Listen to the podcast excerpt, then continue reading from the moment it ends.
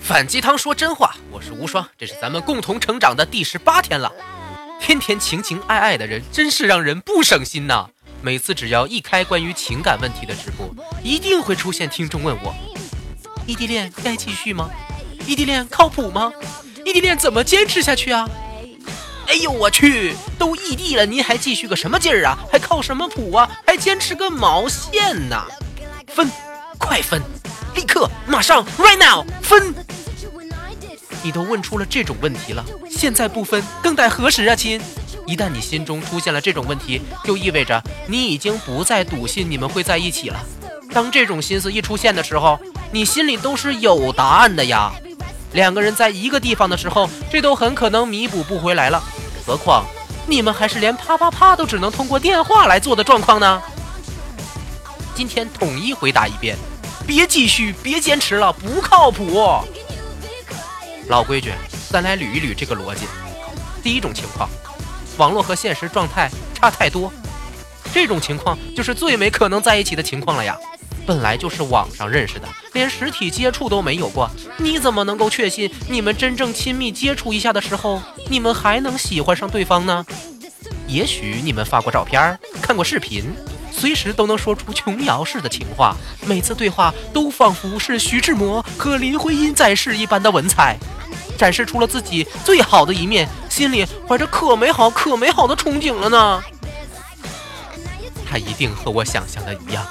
温柔体贴、善良大方，结果发现是个衣服满地扔、头也不洗的邋遢鬼。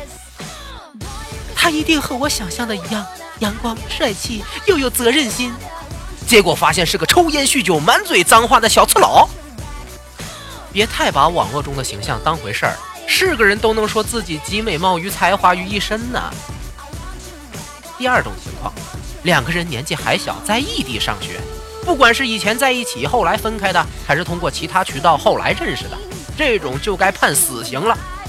平时上学自己的空余时间就很少了，偶尔能够打个电话、发个信息已经是极限了，这还扯什么恋爱呀？就算是以前书信来往的最纯真的笔友时代，也没有说死等好几年不交往，只为了异地的你终于领到了毕业证书吧？你说说，你生病的时候，异地恋的人除了说多喝热水。还能干啥？你孤单寂寞冷的时候，异地恋的人除了说“宝贝儿，我也好想你”，还能干啥？你开心的时候，想亲亲抱抱举高高的时候，异地恋的人除了说句“么么哒”，还能干啥？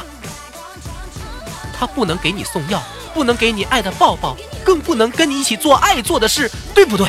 那你这校园生活除了空虚的回忆，就啥也没剩下了。最重要的是，累。两个人想要坚持下去异地，最重要的一点就是保持一致的节奏，这样才能维持情侣近距离相处的感觉没那么快消失。要是一个人有空的时候，另一个人总没空，久而久之，你就不会再去主动联系对方了。所以每天的早晚安问候显得那么重要，甚至还有人想出通过喊三二一定时同步看一个视频的方法来维持节奏，真心他妈太累呀！谈个异地恋，比攀登喜马拉雅山还费劲呢。累觉不爱，用在这时候最合适了。这时候不分，还等什么时候分？第三种情况，有能力同居的，但是还选择异地，这一般就是两人已经工作的条件下才会发生的。因为大家都放不下自己已经有的一些东西，比如说自己的工作、自己身边的朋友圈子、自己的户口，乱七八糟的什么都有吧。因为这些而迟迟不能下决定跑到对方城市去发展生活的，赶紧分。如果你要真的认为对方是一个值得爱的人，值得托付终身的人，你还会在意你身边这些所谓的资源吗？不会的，因为真正值得的人不值得异地恋。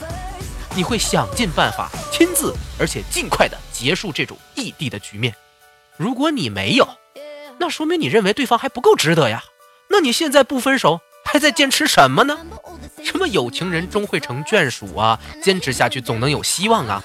我绝对不说这种烂话，因为你们已经失去了在一起的强烈决心，才会出现这种纠结的内心问题呀。一旦纠结了，就一定会演化成分裂、猜疑、不满，最终分手。什么样的真心都敌不过距离。如果连一起生活的勇气都没有，最终的结果只能是真心被熬得一干二净。异地恋这种事儿，除了伤自己，也会伤别人。快速的做好决断，才是有助于你美好人生的催化剂呀。优秀是一种习惯，你现在还苦恼于异地恋吗？赶紧拿出来评论区晒晒吧！明天见。小广告又来啦！找专业后期制作、节目主编。如果是想要投稿或者一起加入自由思维团队的小伙伴，请关注微信公众号“无双漫谈”，查看联系方式。咔。